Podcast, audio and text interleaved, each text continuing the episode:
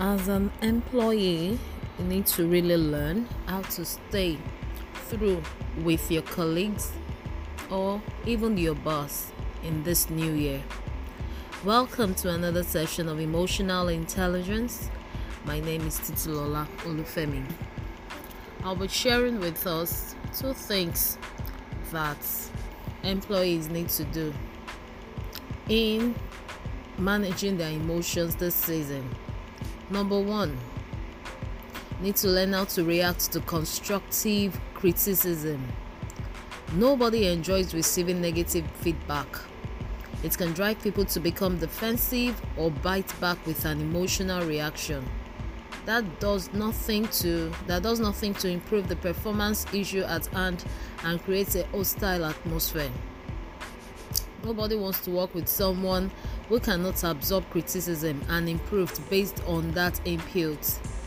Sometimes some people can't even respond well or react to constructive criticism. So, if you are on a team and then your team members will learn to you, you need to learn how to like be emotionally intelligent so that everybody too will learn how to be themselves and not just act defensive all the time. So one of the things that you need to do is to better recognize and control any negative emotions that you might feel at any point in time. So being able to recognize and identify your emotions and what you need to do. And then you can also help others as well so that they can become more emotionally intelligent.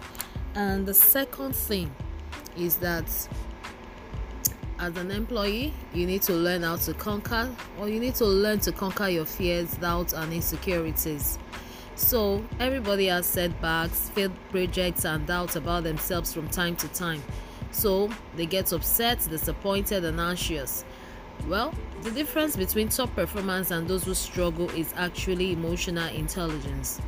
Have you ever felt that your team members struggle to get past disappointment or let minor setback derail them? If yes, emotional intelligence training can equip them with the competencies they need to be more resilient and more forward positively and move forward positively.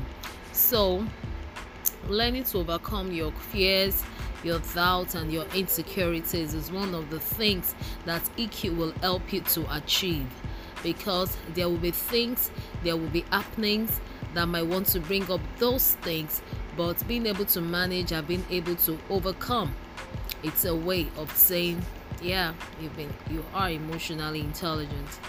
Thank you so much. I hope this will help you as an employee or even as uh, an individual who relates with people. Thank you. See you next time.